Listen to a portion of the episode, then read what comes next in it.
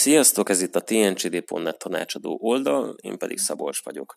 A média sorozat első részeként egy gondolatébresztővel vagy vitandítóval kezdenék, hogy hogyan látjuk ma működni az emberi kapcsolatainkat. Ezek inkább most felsorolt gondolatok lesznek úgy vice versa, de ha vannak, vagy felmerülnek kérdéseitek, vagy meglátásaitok, a örömmel venném, hogyha megírnátok majd a későbbiekben. Jelenleg az online kapcsolatokról fogok beszélni, illetve arról, hogy az online kapcsolatteremtés hogyan hat ki szerintem a meglévő emberi kapcsolatainkra. Mert hogy ugye kihatnak. Manapság ugye minden interneten van, alapvetően a média, de egyébként, hogyha komolyabbra gondolunk, akkor a gazdaság, pénzügy, kereskedelem, az oktatás, a politika, és javarész már az ügyintézéseink, és ugye mi magunk is öm, generációk nőnek föl most már a Facebook, Instagram tengelyén, és hogyha azt mondom, hogy nem értem, mit mondanak a nálam fiatalabbak, vagy mit szeretnének kifejezni, akkor ezt most már nem arra értem, hogy nem értem a mai tíz éveseket, hanem nem értem a nálam 5-6 évvel fiatalabbakat sem, hogy mit tesznek egy adott Instaposton, mit töltenek fel a Tumblr-re, vagy hogy miért fontos nekik az, hogy, hogy Snapchaten mondjuk mit csinálnak a haverjaikkal. Amit viszont én is látok és érzékelek, és amiben nekem is részem van, arról azt tudom mondani, hogy a társas interakcióink jelentős része online kommunikáció formájában zajlik, és ennél a kulcs szó sok esetben sajnos a kommunikáció. Mert hogy a társas érintkezésnek ugye az alapja a kommunikáció, de nem a végcélja. Ennél azért nincs elmélyülés, nincs benne személyesség, és nincs benne úgymond fejlődés. Nincs mögötte a fizikai valóság, és ezek ilyen zéró energia befektetésű uh, interakcióknak minősülnek. Itt egyébként elválasztanám azt, hogy amikor én magam is külföldön voltam, hihetetlen nagy kincsnek számít mondjuk egy Facebook chat, egy Skype, egy Gmail chat és a többi, a videó csetek pláne, hogy, hogy egyetlen a szeretteimmel azokkal, akikkel nincs lehetőségünk fizikailag találkozni, de láthatjuk egymást. A világból szerzett érzékelésünk, az ingerek 80%-a vizuálisan érkezik hozzánk, tehát ez hihetetlen nagy kincs.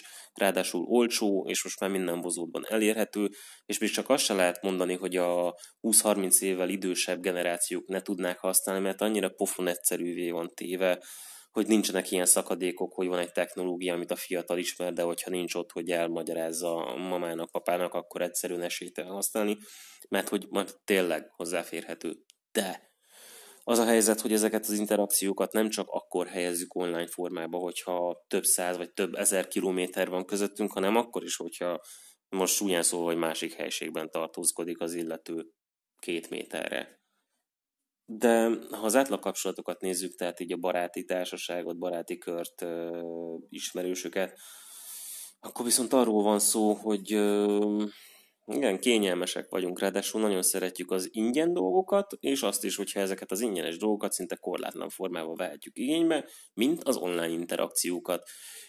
Ezekhez pedig nem kell semmiféle energiát befektetnünk, nem kell kimennünk, találkozót szervezni, felöltözni, leülni valahová, beszélgetni, jó pofát vágni, akkor is, hogyha nincs kedvünk az egészhez, hanem egyszerűen pötyögünk, gépelünk, írkálunk, zéró energia befektetéses kapcsolatosokat létesítünk. Ez a kérdés oldaláról is zéró energia befektetés, tehát én kérdezhetek valakit arról, hogy hogy van, mi van vele, zsebébe információt kapok kvázi ingyen, és azt a benyomást, hogy képben vagyok az életével, és még az életének a része vagyok, kvázi kapcsolódom hozzá, és ezt kapcsolatnak nevezem, miközben egyébként ennek azon túl, hogy megszerzett információban nincs mélysége, tehát nincs mögötte semmi.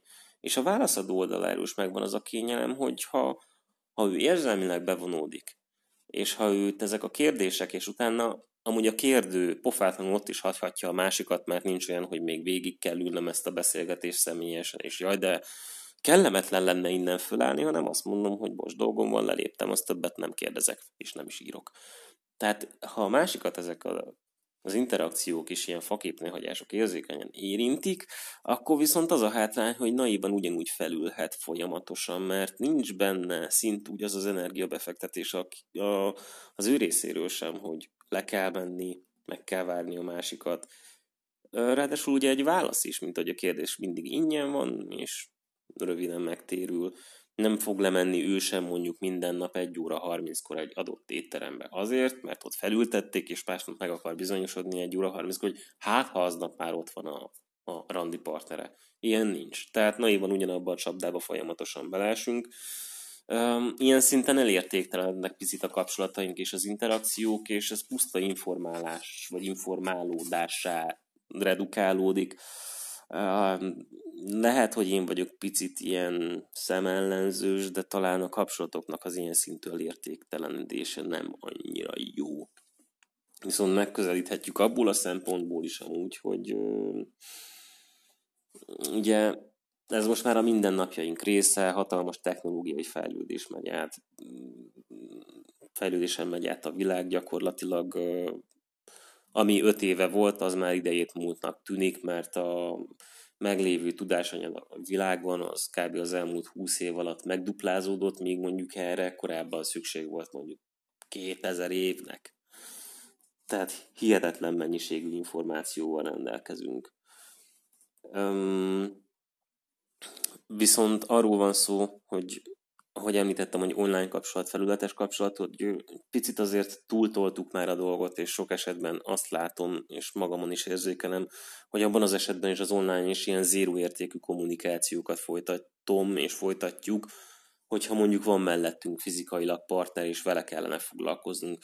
Mint, még egy fizikai interakcióban rengeteg mindent adok, kapok, öm, gesztusokat, visszajelzéseket, öm, akár csak egy érintés, hogy tényleg bármit, ami mélyíti a dolgot, vagy hogy emberi mi voltunkban megerősít és pozitív visszacsatolást ad, azt a sima írásos felület nem adja meg, viszont annyira zéró értékű és olyan nagy számban folytatható, hogy hajlamosabbak vagyunk tényleg fizikailag barátokkal körbevéve is online kapcsolatokra reagálni, online csekkolni másoknak az életét, online válaszolni.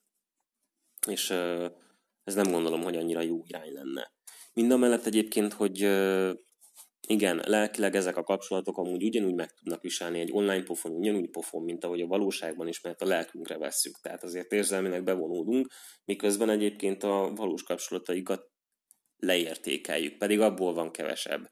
Nagyon furcsa, hogy ez a nagy számú, tömegesen megkapható kapcsolat, ami olcsó, zéró energia befektetésű, mégis jobban kell, mint az, ami fizikailag nagyobb energiabefektetést igényel, valaki mégis megteszi velünk szemben azt a gesztust, hogy leül mellénk és elviseli a társaságunkat. Ez már egy, egy gesztus értékű dolog. Mégsem értékeljük annyira, mint azt a sok pötyögő szart, ami gyakorlatilag bárki, amire bárki képes, bárki képes azt mondani, hogy szia, smiley. Közben lehet, hogy azt gondolja, hogy rohagy meg. De basszus, jobban értékeljük ezt, mint a kisebb megvalósulású, kisebb esetszámú és mélyebb minőségű dolgot. Ráadásul ugye az online kapcsolatoknak és az online létnek van még egy másik jellegzetessége, hogy annyira képlékenyen zajlik, és annyira nincsenek feltétlenül még meg az írott szabályszerűségei, hogy minek mi a következménye, hogy az idősebb generáció nem rendelkezik azzal a tudással, amit át tudna adni a fiatalabbaknak arra vonatkozóan, hogy garantáltan elkerülje azt, hogy mondjuk kezdetbe kerüljön, kihasználják, érzelmileg lelkileg sérüljön. Én sem vagyok annak az információnak a birtokában, ami mondjuk a tőlem tíz évvel fiatalabbakat mm, nak át tudnám adni, hogy garantáltan megóvja. Még mondjuk azért a fizikai valóságban azt tudom mondani, hogy figyelj, fiam, nem menj ide-oda. Nem menj erre meg erre a helyre, óvakodj attól az embertől, aki azt mondja, hogy vagy hogy úgy viselkedik, hogy hogy nincsenek meg annyira ezek a felületek. Itt gondolok egyébként az online zaklatásra is, ami rengeteg fiatalt gyereket érint, gyakorlatilag egymás ellen is elkövetik, és láthatatlanul zajlik. Ráadásul amellett, hogy az online zaklatás is felületes és felszínes, gyakorlatilag jó esetben, jó esetben tényleg nem realizálódik a valóságban, ettől függetlenül érzelmileg száz százalékig rombol, és a gyerek vagy az érintett arra fókuszál, ami egy virtuális térben történik, ahelyett, hogy valós értékeket és élményeket szerezne a valóságban, és ott próbálna érdemben mondjuk hozzátenni a saját életéhez. Um, kicsit elkanyarodva, a lényeg az, hogy amíg nem száz százalék online zajlik az életünk, annak örülnünk kell, és meg kell becsülni azokat a fizikai valóságokat, ahonnan valós, létező visszajelzéseket és benyomásokat kapunk, ahol valóban tehetünk azért, hogy mi is valakit gyarapítsunk. Hogy adok-kapok helyzetben, ezt úgy így jó értelemben gyarapítsuk egymást, mert online egyébként amennyire felületesek tudnak lenni ezek a kapcsolatok, és amilyen nagy számúak, azzal jár, hogy pokoli sok inger ér minket. Hihetetlen sok. Percről percre, óráról órára annyi benyomás, behatás ér minket, hogyha ezekben érzelmileg bevonódunk, akkor a mindennapjaink olyanok tényleg, mint egy lelki hullámvasút, rengeteg-rengeteg mélyponttal, mert igaz, tök jó dolog fölmenni annak a tetejére, de onnan, amikor lejövünk, érzelmileg lejtmenetbe kerülünk, az rohadt fájdalmas. És picit terjengős ugyanez az anyag, mégis úgy gondolom, hogy így a kapcsolatok felszínessége és felszínessé válásához, és ez az egész online valósághoz hozzátartozik még egy gondolat, amit nem egyszer láttam, és most csak egy képformájában meg tudom fogalmazni, mert hogy volt egy konkrét eset nyáron, Dunaparton voltunk a barátnőmmel, pihentünk, napoztunk, és a többi, és arra lettünk figyelmesek, hogy három-tizenegy néhány éves korú kislány úgy kacsázgatna a kövekkel, aztán ahelyett, hogy így ebből mondjuk játék lesz, vagy tényleg kacsáznak, annyi történik, hogy az egyik kacsakövet fog, eldobja, három másik pedig mindenféle lehetetlen pozícióból fotózza, filmezi, majd megismétlik a folyamat, meg megtörténik, és utána a végeredményt, ezt az egész kacsázást ők visszanézik, hogy jó volt, kell levágni az anyagon, kell-e még más megvilágítás, más szögből fölvenni, és a többi. Aztán, hogyha megvolt az első lánynak a videója, elkészült a második, majd a harmadik, és a többi, ami ugye Insta és Facebook képes lesz. Ez nem volt több szerintem nagyjából fél óránál, amíg ezek az anyagok elkészültek, majd a lányzók elslattyogtak. Nyár volt, tök jó idő, a homok meleg volt a parton, lehetett volna ott napozni, bármit csinálni, de őket ez nem érdekelte. Mert gyakorlatilag nem arról van szó, hogy valamit megéljünk, hanem arról, hogy úgy csináljunk, mintha megélnénk, és hogy másoknak meg tudjuk mutatni azt, hogy mi ezt megéltük, ami lehet, hogy egyébként egy 5 másodpercig tartott, de ott voltunk, az a miénk, az a mi élményünk, le van írva, ki van nyomtatva, föl van téve a Facebookra, meg az Instára, akkor az már a miénk, kérjük érte a lájkokat, aztán ennyi. Nem mélyülünk el semmiben, nem tesszük a magunkévá. Lehet, hogy egy adott könyvet is csak kiposztulunk, de nem olvassuk el. Ez azt gondolom, hogy hát szánalmas. És nem a gyerekekre nézve, hanem, hanem mindannyiunkra nézve, hogyha egyébként ebben látjuk a, az érdemességet, vagy hogyha egyáltalán azt gondoljuk, hogy a valóság tényleg az, amit kiteszünk egymás órába. Mert hogy megfeledkezünk arról, hogy ezek a felületek, média felületek, hogy itt mindenki saját magát reklámozza. Akarva, akaratlanul nem az életünket éljük, hanem egy olyan mesterséges és valamiféle termékés irányított valóságot, ami rengeteg hazugsággal jár.